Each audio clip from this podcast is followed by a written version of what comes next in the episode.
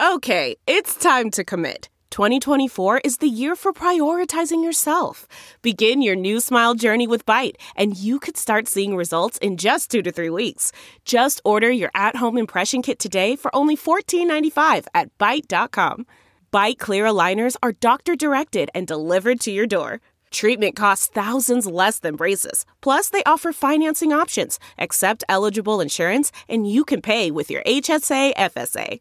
Get 80% off your impression kit when you use code WONDERY at Byte.com. That's B-Y-T-E dot com. Start your confidence journey today with Byte. The first time I met Troy Brand was October 2019, a day I won't forget anytime soon. Troy Brand is the senior pastor at Orchard Park Seventh day Adventist Church in Chattanooga, Tennessee.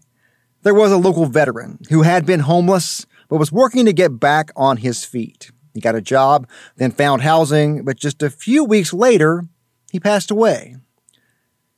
That veteran had living relatives, but they hadn't had a relationship for years. So the local veterans community and others came together to give that veteran a funeral at the Chattanooga National Cemetery. Troy Brand performed the funeral service that day. He's a Marine Corps veteran, and I talked to him for the first time after that service a member called and needed my services, and that's what I do. I serve. And then when she said it's a veteran, she says, "I know you were in the Marine Corps, so I know this is important to you." And she was right. You know, um, we got to honor those who serve. That's my brother in arms. This is.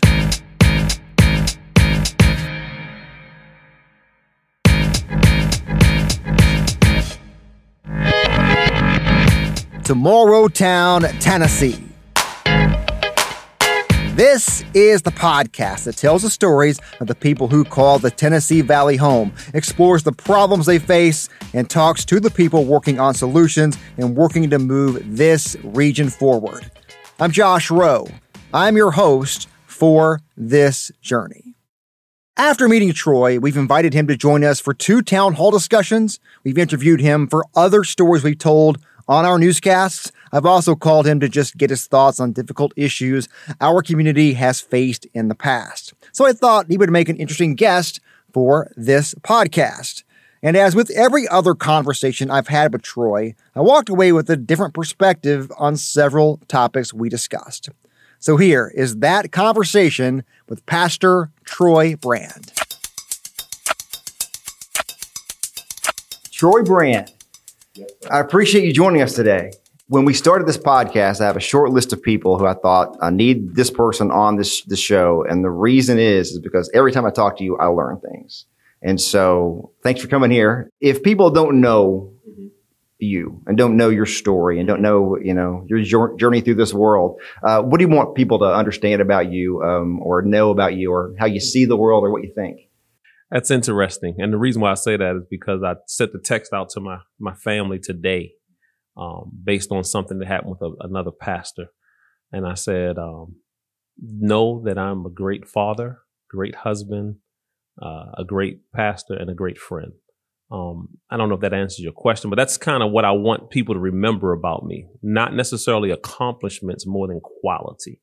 You know, then I'm a quality person. You ever you ever meet somebody and you say, that's a good, that's just a good guy he doesn't do anything amazing, you know, doesn't leap buildings in a single bound. He's just just a good guy. And that's kind of what I want people to know that I try my best to live my life in such a way that people say that's a good guy. Um, uh, other than that, I'm a family man, five children, married for 28 years. Whew. And and I became uh, a granddaddy. But you need to know this, Josh. Okay. I'm not a granddaddy. I am a brand daddy. gotcha. So you, you, you can tell tell tell the listeners why. Yeah. You can tell them why I'm a brand daddy. Well, your last name is Brand. Exactly. Yeah, no doubt. and so I met your your grand your granddaughter. Your granddaughter, you brought her in here yes, last did. time you were here. Yes, yes, you did. Back in December. That's right. Yeah. Yep. Yeah. I want to talk about fatherhood uh, later in, in the in, in, the show, but, okay. but let's get into some some topics. You've been on a couple of town halls. You've done other stories with us you, you've been an interesting voice on, on different subjects. And I want to get your thoughts on this I think you may have some, some interesting insight on it. The, the second episode we did was with Mayor Tim Kelly talking about his one Chattanooga plan. and the idea, and I'm sure, sure you're familiar with this idea. There's two Chattanoogas, right? Uh, one one reality if if you grow up poor in this town, and another reality if you don't. Simple as that. Now we all know that there are different outcomes no matter where you live based on your economic situation. Um, but here, according to the, to the stats, is that if you grow up poor in Chattanooga, your outcome is significantly worse here than it is in a lot of other places. First, just your thoughts on that premise, the idea of, of two Chattanoogas and how, how, you how you see that specifically. Um, I see it as accurate, um, and I don't I don't believe that it's just one man's notion or some people's a group of people's notion because they are part of the have-nots and they want to become a part of the haves. It's it's it's it's it's it's built into the infrastructure. It's just it's systemic, um, and not. I don't think it's purposeful. I think it's just the way the world was, and it developed that way. And watch this. I don't think it's racist. And the way you introduced it was those that have and those that don't. Um, most of America, all of America, is built on you know, we're a capitalistic society and people who have, they have and they want more. And people who don't have struggle a lot of times to get. And, and it really doesn't matter the race. Now, th- does racism play a part in it? Yes. Does sexism play a part in it? It does. But overall, it's always been in America haves versus have nots. And I think it makes us, it, it's manifest pretty good here in Chattanooga. Yeah, you've you've lived in a lot of places. You grew up in Baltimore, is that right? That's correct. And then lived in Mississippi and Alabama. So right. you've you know you've had some some firsthand knowledge of, of different places that they, you've been. When you look at Chattanooga compared to maybe other places you, have been, what do you feel like that that we're we're getting right and wrong around that idea of of of trying to figure out how do you move forward? How, how do you move forward as one? We are divided in so many ways. We talked about, you know, economically and you know mm-hmm, mm-hmm. race and sexism and these these things are also you know important as well but we're, we're divided in a lot of different ways um, and you can split that you know a lot yes. of different ways like right. how, how do you think we that's the whole theme of this podcast right how do we move forward together mm-hmm. um, that's that that's a that's a tall that's a tall order and probably a hard question but but when you think about it like what, what are your thoughts on, on what we're getting wrong and right so so um, let me say more than identifying what's wrong. Um, and, and, and a, I think where we've, where we've failed, well, let me say it this way. Yeah, I'll identify what's wrong. Education is key to everything. It's, it's a found, it's foundational. And so when we have a school system that, um, that disadvantages or does not advantage, I would say, does not advantage some and does advantage others based on taxpayer zip codes and so forth, then it's going to create a natural divide. Uh, if we can set up our educational system in such a way where we give everybody an equitable chance to succeed, then I think we will see those things disappear. In, in places across America where the educational system is robust and all students have an opportunity to achieve, then you see less disparities in society. And I think that's that's where we start. We need to start with education, um, the delivery of the education, and number two, be very deliberate about changing people's mindsets. Um, if we teach people um, to think about their situations a little differently, in other words, with a little bit more hope, um, in our educational system right now, um, we we indirectly communicate to kids that you really don't have much hope. Um, and I'll, I'll use an example in the, in, in Malcolm X's, um, his autobiography, and they also display it in the movie. When he was in school, he went to school with a bunch of white kids, and the teacher says, Malcolm, what do you want to be when you grow up? He says, I want to be a lawyer. Well, Malcolm, you know, that's not a good career for a Negro. A Negro should be good with his hands and so forth. That was education. Now, that was the way the world was at that time. Doesn't make it right, doesn't make it, it was what it was. But if, if this woman, if that teacher would have said to him, well, that's a noble profession, Malcolm, you can do that. It would have changed his perspective. Now it did something to him because he remembered it and he recounted it in his life. But at the same time, what I'm saying is there are plenty of kids who don't get poured into to say, okay, so we say you can be the president. Let's, let's be realistic. anybody can run for president. but those of none of us can be president. Let's just be honest. If me and you decided tomorrow that we wanted to run for president, the chances are, are slim to none. You know, uh, we probably better off trying to get struck by lightning than be the president. So let's not sell the kid the pipe dream that he can be the president. What we can tell this kid is you can run your own company. Um, you can actually do, you can be a news broadcaster and so forth give them some realistic goals and help them to approach those goals. That's education does that. And so what do you need to do to become a, a, TV broadcaster? Well, you need to be able to speak English pretty good. So you may want to learn some English and, and do your English. You need to be able to write well. Um, and so forth. And so if we educate children differently, I think we can eliminate some of the disparities that we have. Yeah.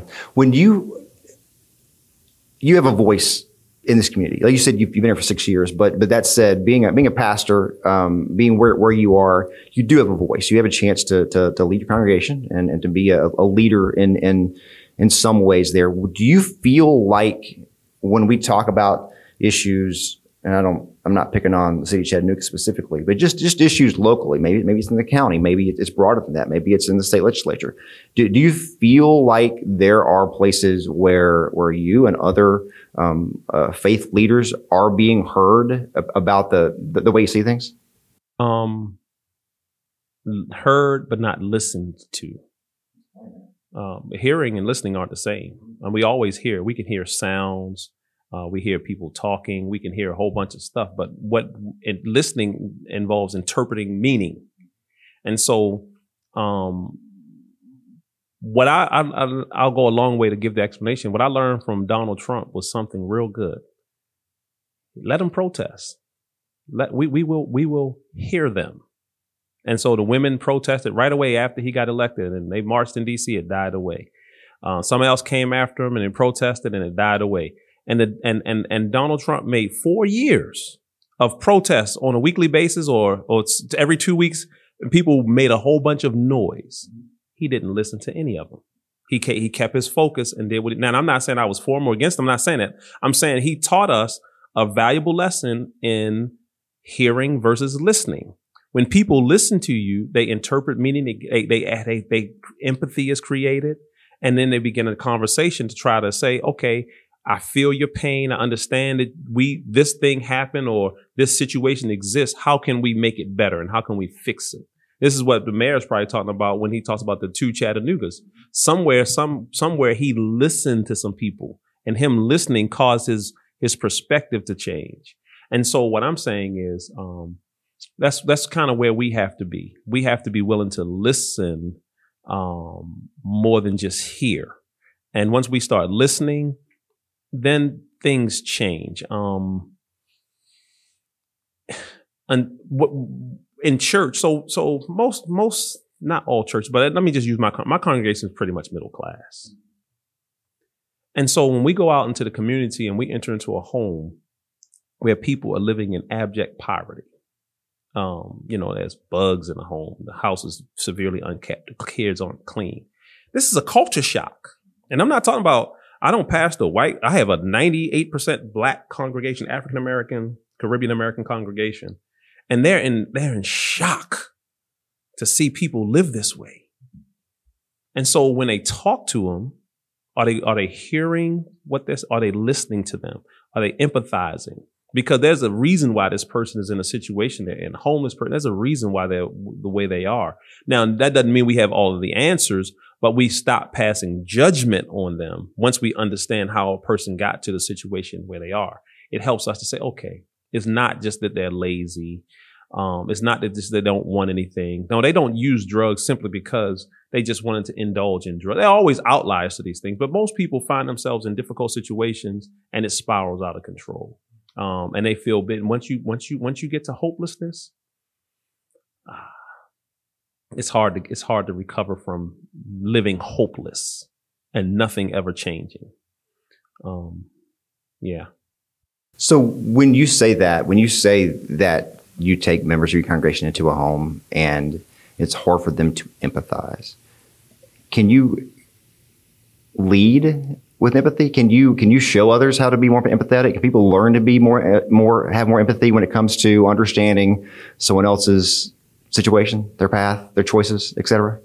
yeah, em- empathy, empathy. We we have to be willing to be uncomfortable uh, in order to really understand a person's situation. So, um, whether it's enter- entering into a space where somebody's living in poverty or talking to somebody who's been um, maybe harmed or violated sexually or abused or whatever the situation may be, uh, if we're willing to be uncomfortable and then begin to take a journey with that person, it, it, it builds empathy because it can happen for a moment and you're gone.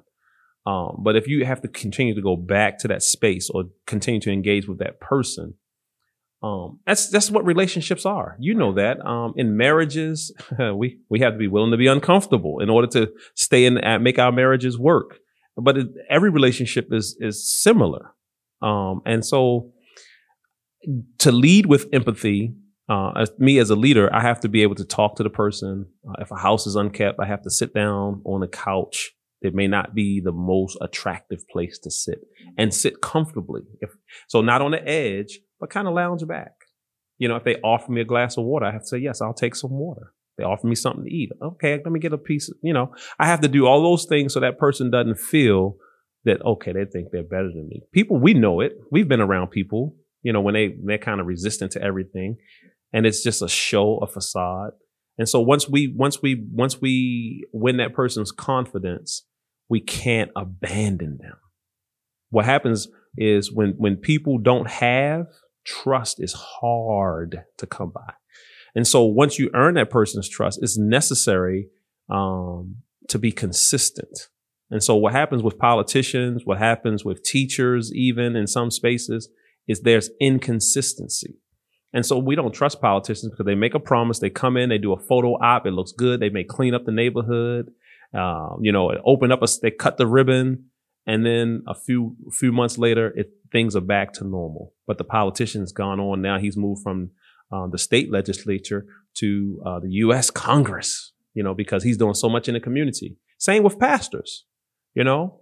Um, we we come into a community and you know we we protest, yes, and we make we look good and we make the statements, but nothing changes for the people. The pastor benefits from that that press coverage.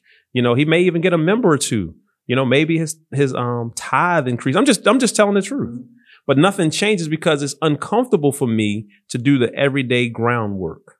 It's uncomfortable, not for me. It's uncomfortable for the average pastor to be the one that's constantly, you know, telling uh, government officials you got to change your policies. You have to address these things. And and it's rhythmic. You know, you're not. It's nonstop. And so, um, and that's because we empathize. You know, I, I came from poverty. I mean, you know, Baltimore has this reputation, and a lot of it is true. I came from it.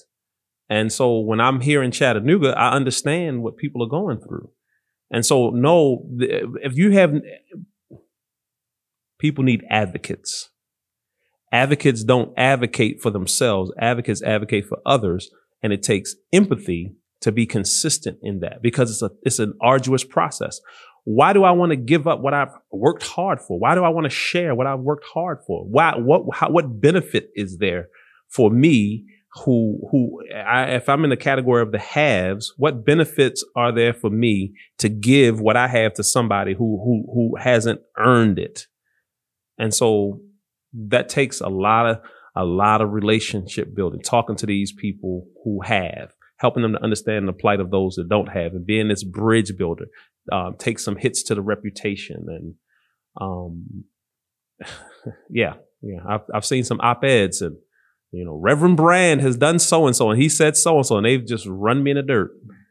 Uh, you know, it's you know, it's okay because they don't know me, and I don't I don't take it personal. But you, but I get back in the fight, if if one person says something negative about me uh, in a commentary section of the newspaper and I back off because I can't handle it, then I'm not the person um, that God has chosen to fight that battle in the first place. Mm. Angie's list is now Angie, and we've heard a lot of theories about why. I thought it was an eco move Fewer words, less paper. No, it was so you could say it faster. No, it's to be more iconic. Must be a tech thing. But those aren't quite right. It's because now you can compare upfront prices, book a service instantly, and even get your project handled from start to finish. Sounds easy. It is, and it makes us so much more than just a list. Get started at Angie.com. That's A N G I, or download the app today. The comfort of your favorite seat is now your comfy car selling command center, thanks to Carvana. It doesn't get any better than this. Your favorite seat's the best spot in the house. Make it even better by entering your license plate or VIN and getting a real offer in minutes. There really is no place like home. And speaking of home, Carvana will pick up your car from yours after you finalize your offer. Visit Carvana.com or download the app and sell your car from your comfy place. You mentioned political leaders in that answer, and, and the question I asked earlier about do you feel like you're you're you're being heard said heard but not listened to and i asked that specifically i think i think we've talked about this in the past maybe maybe uh, off camera before you will hear elected officials locally will say something along the lines of well i've talked to uh, black faith leaders about Mm. such and such Yes. number one number one we know just from that sh- show we did on politics in the pulpit Mm-hmm. you get three faith leaders together, you're going to agree on some things and some things Right, right. nobody's going to agree on. Right. I'm sure the same way among African American faith leaders. It's, it's not all bought in on one idea, right? You got different ideas and different, Challenges. yeah. And so, and so when you hear that, what, what are your thoughts about that? And to, to develop on the question, I asked, you said the part you said earlier, if they were to listen, what would they learn? Hmm. So what happens is faith leaders and politicians, um, all of us have goals. I won't even call them ulterior motives or anything. We have goals. At the end of the day, I'm a pastor. My, my mission is to take the gospel to the world. Um, uh, part of that taking the gospel to the world is building up my congregation so we can be more effective in carrying the gospel to the world. Um, some pastors, they're building up their congregation means they get more money for themselves. And I'm not, I'm not casting any dispersion on anybody. I'm just telling what it is. Is how it is. If I have a large church, I have large money. I'm in a, I'm in a, a denomination where all of us make the same. So if I have 3,000 members or 200 members or 40 members, our paychecks are the same. Uh, but that's not true for everybody. And so, and a politician, the same thing. He, the politician doesn't want to just, well, most politicians don't want to just stay small. They want to grow and they want to be more impactful. And so we have motives behind what we do. And so when these two faith leaders say they talked, um, just having that conversation could be beneficial to them for election time. Hey, I've talked to Reverend so and so, Reverend so and so, Reverend so, and Reverend so and so, and those three reverends will line up and endorse this politician. They get credibility from their congregation. The politician gets credibility from the community. Everybody wins. Nothing changes. If they talk to the people, not just to the faith leader, but talk to the people. If the faith leader brings the people to the politician and let the people talk, what would they learn? They would learn that most people aren't necessarily hateful of politicians, maybe distrustful because of a lot of broken promises, a lot of self serving, a lot of catering to those who do vote. In Chattanooga, we have a horrible voter turnout in the city. And then the people in the city complain and say Hamilton County gets everything and the city gets nothing. Well, when you only have what, 8,000 or 9,000 people in the whole city turn out to vote, you, you probably won't get the politician's attention. But if you're a good politician, you don't say, well, I'm just going to go to where the people are voting. You come to those people and, and you encourage them to vote. Uh, and you listen to those people. What do you need? How can I help you? How can I best serve you? Um, what would they learn? They would learn that a lot of people really do want an honest wage for honest work. They would learn uh, that there are people who are sick, who need health care, and they're not they're not they're not begging and asking for a handout, but they just want to have an opportunity to be well, so they can actually have a decent living. Uh, they would learn that there are a lot of watch this intelligent people who are in poverty.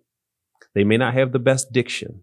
Um, they may not have the best clothes uh, and some other things that may be uh, unattractive, air quotes, about them, but they are very intelligent. Um, you've heard this before there are people who who are who who are, who are selling drugs, whether it's meth or heroin or cocaine or whatever, and they run a multi-million dollar system. Their reading is not the best. These guys do math in their heads. They can, they can, they know how to measure and do fractions with whatever they, the drug, how they distribute their drugs and cut them up. They can disperse, um, their workers out into the field and, and have all this stuff coordinated and run just like a CEO. If you take that same person with that intelligence and you put him in a company and you teach him how to be a CEO, he'll run it just like that. They're intelligent. Um, people are loving you know, and forgiving. This is what politicians would learn if they were, were to talk to people and, and listen to the people. People just, everybody, let me tell you something about America. Everybody just wants a fair shake. They just want an equitable chance to make it. Nobody's asking for handouts for handouts sake. And when I say nobody, it's a general statement. There's always an outlier. But most people, listen, I'll work for my food. just give me an opportunity to work. Don't discriminate against me. Uh, don't lock me out of a system. Give me a, a chance to be educated. Don't make the uh, the uh, the college tuition so high that I can't afford it. You know, um, when you do the school vouchers, let it be equitable for all private schools. Watch this, and not just for the for the um, the uh, rich private schools. In, in let's just face it, the voucher system that was created, it's for the richer schools. It's it's a benefit for rich folk but they have to let my little school benefit from it, or it would be obvious that it's for them. Well, make it, just create it for everybody from the beginning. If you're going to do a voucher system, you know what I'm saying? And make it easy, and uh, not have to have so much cash on hand in order to participate in a voucher system. I mean, anyway, I went off on something different. No, it was it was interesting stuff for real. I, I, I want to end on on this idea, and okay. this may take take a few minutes to work work through this. Mm-hmm. Um, I really appreciate you coming here. I mean, I'll, I'll, like every time I sit down with you, it's like, yeah, I didn't think about it like that. I didn't think about it like, like, like that. And so I think it's helpful. Uh, okay. And, and so I, I, appreciate you doing that. I'd love to have you back sometime. I would love to do a whole series on that topic of politics in the pulpit because I think during that show we did, we could have gone all oh, night man. long. That I thing, mean, it, it, I was like, I told my wife, I said, we didn't, we didn't get into it. No, yeah. And so we need to. I, I and, right. and so I, I, would love to have you back and do that. But let's talk about fathers for a minute. Mm-hmm. This is the first episode that's gonna is gonna uh, be released after Father's Day. And Father's Day is a complicated situation. You mentioned your your father and your grandfather, mm-hmm. um, and just from my own personal story, like I, I, I, my parents divorced when I was two. Mm. Never lived in my in my father's home. Loved my father, but not the same situation as a lot of folks who had a father in the home, had right. a stepfather in the home. That was chaotic, you know. So right. when you go to church on Father's Day and you hear the Father's Day sermon, uh, folks who who have all these different levels of complications with dads, right? That can be a hard day. That can mm. make folks not want to even show up that day. And so how do you think about that as, as a pastor? And, and, and, you know, leading congregation in a lot of ways is like being, you know, a yeah. father of a, you yeah. know, a, a, group. How do you think about, about all of those ideas? Number one, being the father in your family, but also just, just fathers as, as a, as a, as a, an entire, you know, you know, complicated uh, situation. I usually kind of think about my own personal situation and speak from, um, what I call my my own experience. So, and I tell people, I don't I don't want to speak generally for every father. I don't want to generalize every situation and say all fathers should be this and the experiences are thus. And so, I try to speak about how I'd like to live my life as a dad and communicate those principles and hope they transfer um, to um, fathers and hope it inspires sons who don't have fathers and kind of make myself more attractive to them as a mentor of sorts. And so, um, for me, truth, truth matters. Honesty matters. Integrity matters. And so one of the, one of the things I try to live my life, um, by is being a man of integrity with my wife, with my children, with my church, with my friends, um, with bosses. It doesn't matter who I deal with. I want people to know that Troy Brand is a man of integrity. I think that's imp- an important quality for people. but for men who are supposed to lead in their families in particular. You have to be a person of integrity. Uh, number two, um, I try to communicate through how I live to be a provider. Um, everybody's, I do marriage counseling, pre-marriage counseling and with people all the time. And I try to tell them, you don't have to model after my household. But in my house, you know, not because I'm the dictator, because I believe it's my responsibility. Um, I, I I'm the provider. Now my wife, she she works, she has a whole paycheck, but we try to live off of my paycheck because I believe that that's my responsibility to take care of my family. You see what I'm saying? I do. Um, and I try to teach that so that if we if if if if a person gets the notion that I've done my part, now I have to wait for you to do your part. We we don't we we we miss some things sometimes. You you we've all been in situations where okay, uh, let's say school when we're in a group and the teacher says, "Give us this report. Your your group is going to report on next Thursday," and you guys get together, and it's always that one guy that slacks off and it's always somebody who has to pick up the responsibility for that guy. And we don't want him to get the grade because he did nothing. And he gets up and we say, don't say anything because you don't, you, you, you don't even know. So he stands back there and the teacher gives an A and we all grit our teeth. He got an A and he didn't do anything. What I'm suggesting is don't worry about it. Pick up the slack and do what you're supposed to do. That person recognizes that they got bailed out. Instead of being angry with that person, you know, you go back and you teach that, hey man, listen, next time, let us know if you need some help. We'll help you out, so forth and so on. What I'm saying is, um, re- if, if I'm going to be responsible, if I'm going to do what I'm supposed to do, I'm always going to do it. I'm not going to think that somebody else, I, am dependent on somebody else to do their part in order for it to be a success. I have a role. I have a responsibility that I'm supposed to do. And so in my household, I take care of my family. That's my responsibility. I don't look to my wife and say, where's your half of the rent money? that's my responsibility. We've talked about these things. We've we we've said this is what you're going to do. This one, and so I I take that response. Excuse me. I take that responsibility. Um, so I try to communicate that. I also try to communicate to people that there has to be. I'm a preacher. There has to be a level of spirituality, a certain spirituality, um, a certain something outside of yourself a certain motivation bigger than yourself. It can't just be uh, in this world. Um, that's that's hopeless. That's hopeless. I heard a preacher say one time.